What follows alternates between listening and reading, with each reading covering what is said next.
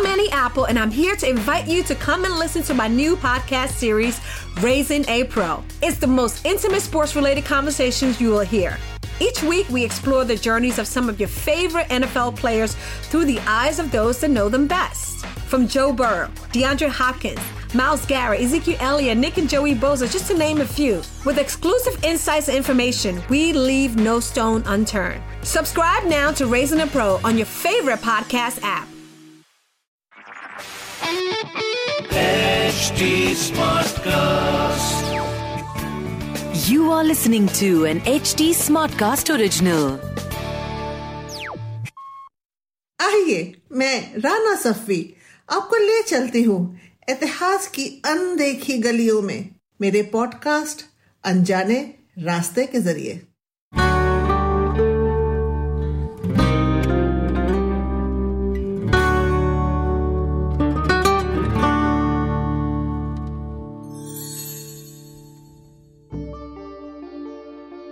आइए, आज मैं आपको 18वीं सदी में ले चलती हूँ। ये दौर मुगल सल्तनत का दौर है। दिल्ली से 80 मील के फासले पर एक बच्ची पैदा होती है। उसके वालिद का नाम है लतीफ अली खान, और वो उसकी माँ को दिल्ली के चौड़ी बाजार से खरीद के लाए थे। उसकी माँ उसके वालिद की ब्याहता ना हुई कभी, और जब लतीफ अली खान का इंतकाल हुआ, लतीफ अली खान की बीवी और बेटे ने इस माँ और बच्ची को घर से निकाल दिया। ये फिर उसी चौड़ी बाजार में वापस आ गई जहां से ये गई थी। चौड़ी बाजार, जिसको बाजार हुस्न भी कहा जा सकता है, इस बाजार में रोज महफिलें सजती थीं। यहाँ पर हिंदुस्तानी मौसीकी, ख्याल, ठुमरी, पक्की गायकी, गजल, कथक और तमीज और अदब अपने उरूज पे था। अमीर और उमरा अपने बच्चों को भेजा करते थे यहाँ तमीज और तहजीब सीखने के लिए। कुछ ही दिन बाद इसकी वालिदा का इंतकाल हो गया, और इस 10 साल की बच्ची पर खानम बाई की नजर पड़ी। खानम बाई अपने जमाने की बहुत मशहूर कोर्टिजान थी। इन्होंने इस बच्ची को अपने पास रखा और तरबियत दी। बेहतरीन डांसर थी ये बच्ची। इस छोटे कद, सिडोल जिस्म वाली लड़की की शरारती जिंदगी से भरी हुई आंखें और खनकती हुई आवाज और जादुई मुस्कुराहट ने कईयों का दिल जीता। इस बच्ची का पैदाइशी नाम क्या है ये तो हमें किसी को नहीं मालूम। बस ये मालूम है कि माँ शायद कश्मीरी थी। आज हम इनको बहुत ही एहतराम से बेगम समरू कहकर बुलाते हैं। मेरठ के पास सरधना शहर, जो उत्तर प्रदेश में है, वहां की ये मलिका बनी। मुगल बादशाह से इनको सनद मिली और खिताब मिला ज़ेबुन्निसा और फिर फरजंदे अजीजी, जिससे इनका नाम फरजाना बना।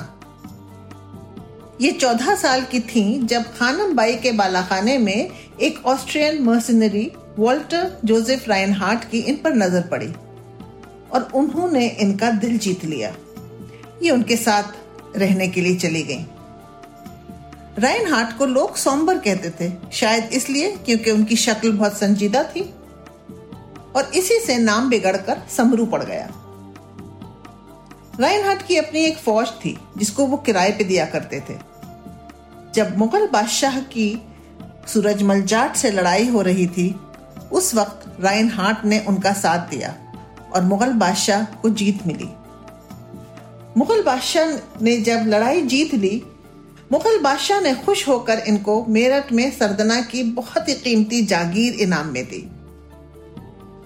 और ये वहां के बादशाह बन गए और बेगम समरू वहां की मलिका।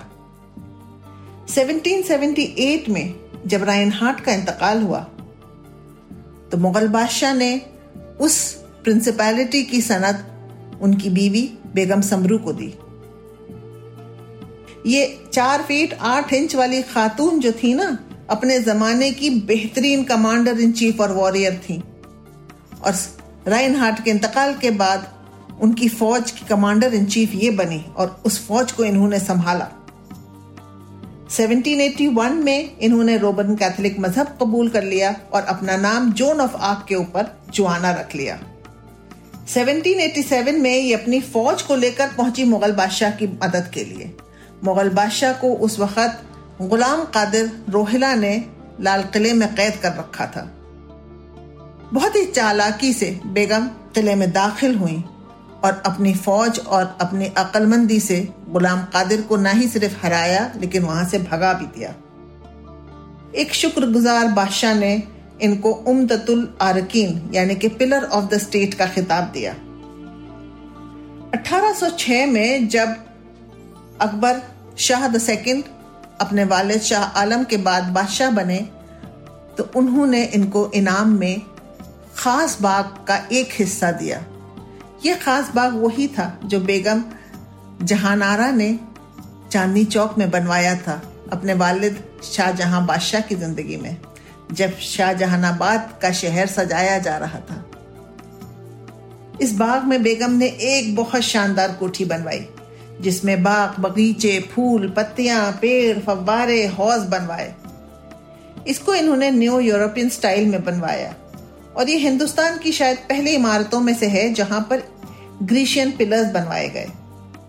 एक शानदार खातून की शानदार कोठी।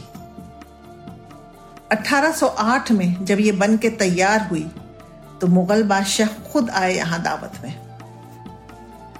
यहाँ पर आने के लिए मुगल शहजादे, अमीर, उमरा, अंग्रेज, यूरोपियन अफसर सब इंतजार करते थे कि कब दावत का बुलावा आए। और 1836 तक, जब तक कि बेगम जिंदा रहीं, यहाँ एक से एक शानदार पार्टीज होती रहीं। बाद में इस कोठी में दिल्ली बैंक खुला, फिर लॉयड्स बैंक और आजकल सेंट्रल बैंक ऑफ इंडिया है। 1940 में इस कोठी को लाला भगीरथ ने खरीद लिया और अब ये भगीरथ प्लेस यानी कि भगीरथ पैलेस के नाम से मशहूर है। बहुत बड़ा इलेक्ट्रिकल होलसेल मार्केट है यहाँ पे। बाग और बगीचे तो अब वक्त की धूल में मिट गए। कोठी भी बहुत ही बुरी हालत में है।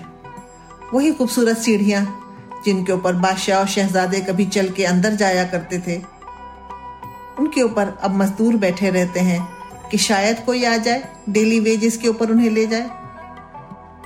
उसके आसपास छोटी छोटी दुकानें हैं, चलने की जगह नहीं है और बहरहाल गंदगी तो है ही।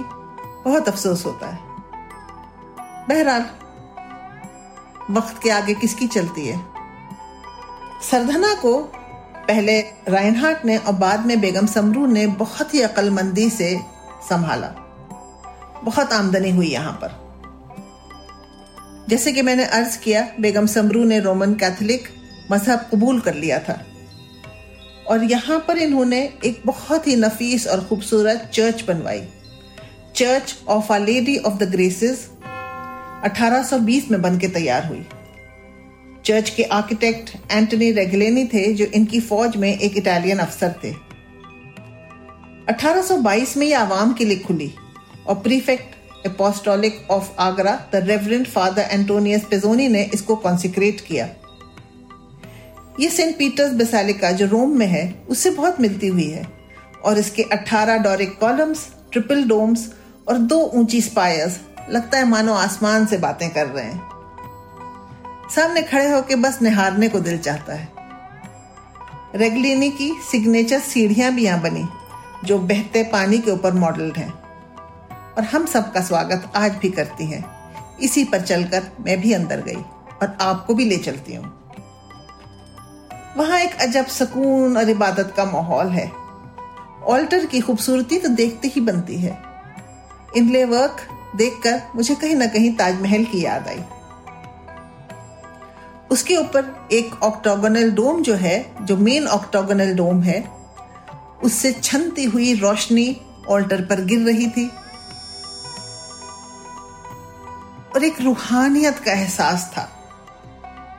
उसके पीछे आवर लेडी ऑफ ग्रेसेस की एक स्टैचू है जो बाद में बनाई गई और ये चर्च जो है मदर मैरी के बहुत ही खास इबादत से जुड़ी हुई है और उनके डिवोटी दूर दूर से आते हैं यहाँ पर।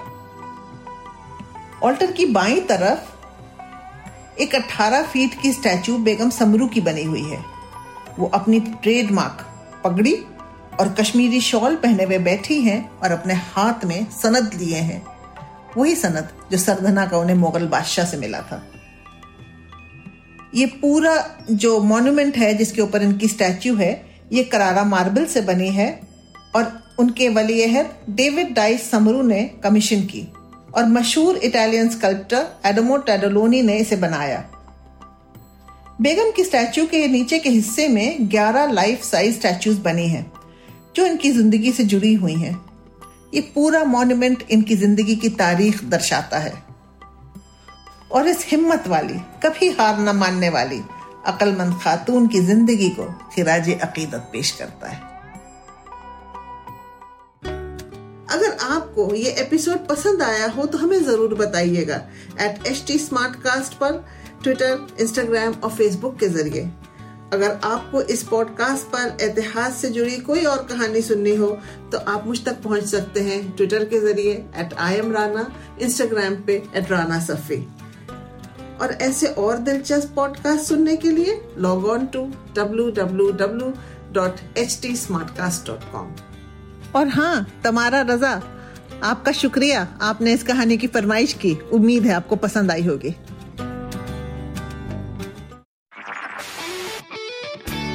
This was an HD SmartCast original. HD SmartCast.